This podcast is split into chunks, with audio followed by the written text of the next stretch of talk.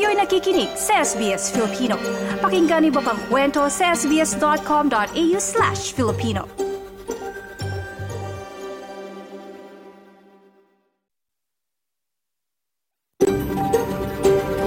SBS, a world of difference.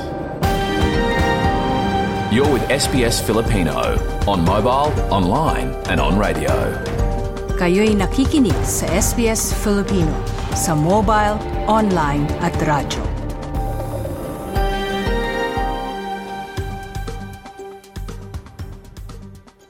Nais naming kilalanin ang mga tradisyonal na nagmamayari ng lupain na kinakatayuan ng aming himpilan.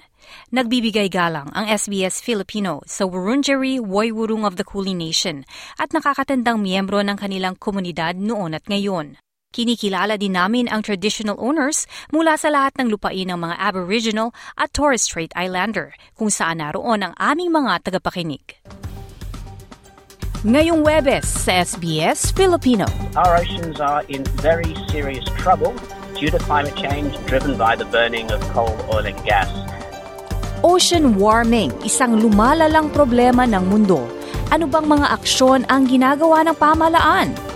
Basically, dinesign nila to, itong uh, pagbabago na to para masigurado ang pagiging you know, uh, ingenuity ng uh, aplikante.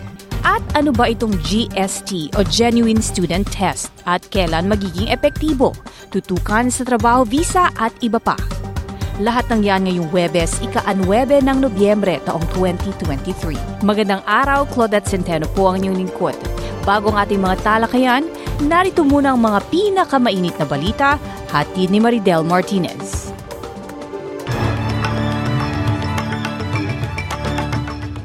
Magandang umaga para sa SBS Filipino. Narito ang mga pangunahing balita ngayong kasyam na araw ng Nobyembre, taong 2023.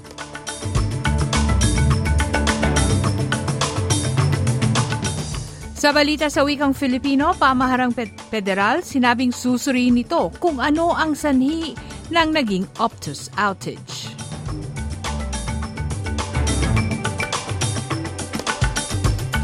Habang United Nations Human Rights Chief sinabing kapwa nagsagawa ng war crimes ang Hamas at Israel.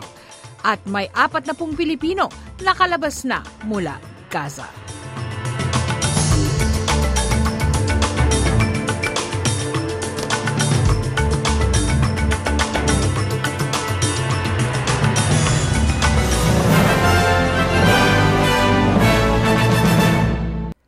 Sa nilalaman ng mga balita, pinaalam ng pamahalang Albanese na magsasagawa ito ng tinatawag na post-incident review sa naganap na Optus outage kung saan milyong-milyong mga Australiano ang naapektuhan kahapon Miyerkules, ikawalo ng Nobyembre. Sinabi ni Communications Minister Michelle Rowland sa isang pahayag ngayong araw na nakakabahala ang mga naging epekto ng outage kasama ang mga landline na tawag sa triple zero at tutuloy nito ang mga hakbang upang alamin kung ano ang mga maaaring mapulot na aral sa insidente. Sinabi ng kinatawan ng Communication Workers Union James Perkins sa pagpag-usap sa ABC, maaaring sisihin ang mga pinakahuling pagbawas sa trabaho kung saan may labing dalawang oras bago nabalik ang serbisyo. I don't know the exact source of the outage, but what I do know is that over the last 12 months, Optus has engaged in a, a systematic reduction of its workforce. We're on our way to almost 600 employees. It comes as no surprise to me that you face these sort of problems. Samantala, sa mga balita naman sa ibang bansa, sinabi ng United Nations High Commissioner for Human Rights na may naganap na war crimes mula sa kapwa-kampo ng Israel at Hamas sa nagaganap na krisis sa gitnang silangan.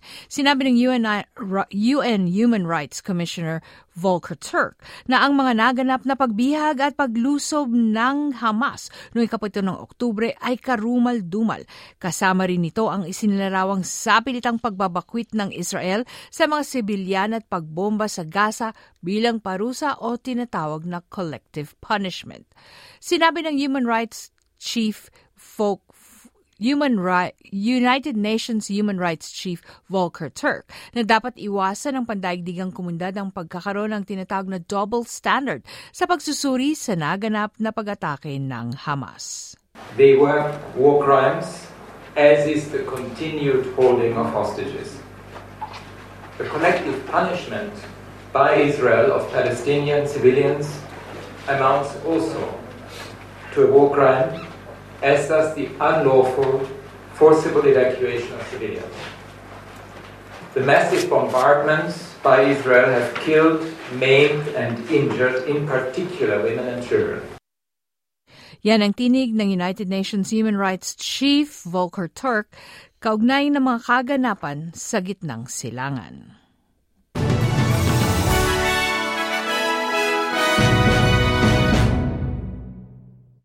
Sa mga balita naman sa Pilipinas, pinabot ni Pangulong Ferdinand Marcos Jr. kahapon Miyerkules ang balitang paglabas ng may apat na pong Pilipino mula Gaza sa pamamagitan ng Rafah crossing patungong Egypt.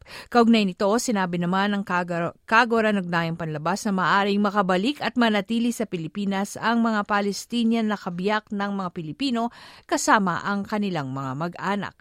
Sa pinakahuling ulat, apat na Pilipino nang namatay sa kaguluhan sa pagitan ng Israel at Hamas at may dalawa pa ding Pilipinong pinaghahanap.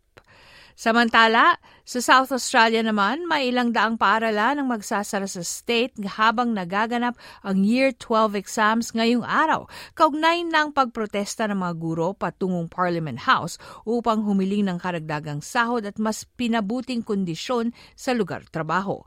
Sa nasabing pagwelga, iiwan ng mga miyembro ng Australian Education ang kanilang mga silid-aralan sa kabila ng inihaing alok mula pamalang state noong nakarang lunes kaugnay ng mas pinabuting ng tinatawag na revised pay offer.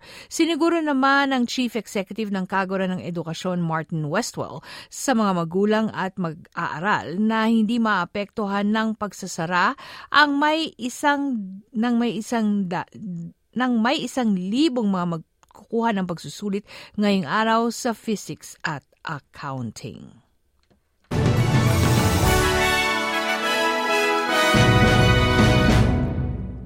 Sa palitan ng salapi sa Reserve Bank, ang Australianong dolyar ay may katumbas na 64 na sentimong dolyar Amerikano. Sa Bangko Sentral ng Pilipinas, ang piso ay pumapalit ng 56 na piso at 13 sentimo o 56.13 pesos sa isang dolyar Amerikano. Pumapalit naman ito ng 36.12 pesos sa isang dolyar Australiano. Sa balita naman, kaugnay ng lagay ng panahon sa Perth, bagyang maulap, 24 na degree. Maaraw sa Adelaide, 29 na degree. Hahawi ang ulap sa Melbourne, 22 degree. May pagulan sa, Mel sa Hobart, 22 degree. Gayun din sa Canberra, 23 degree. Ulan din sa Wollongong, 25 degree. Gayun din sa Sydney, 28 degree. Gayun din sa Newcastle, 29 na degree. Maaraw naman sa Brisbane, 27 degree. Bahagyang maulap ulap sa Cairns 31 degree at maaring umulan sa Darwin 32 degree. Ito po si Maridel Martinez ang iyong naging tagapagbalita.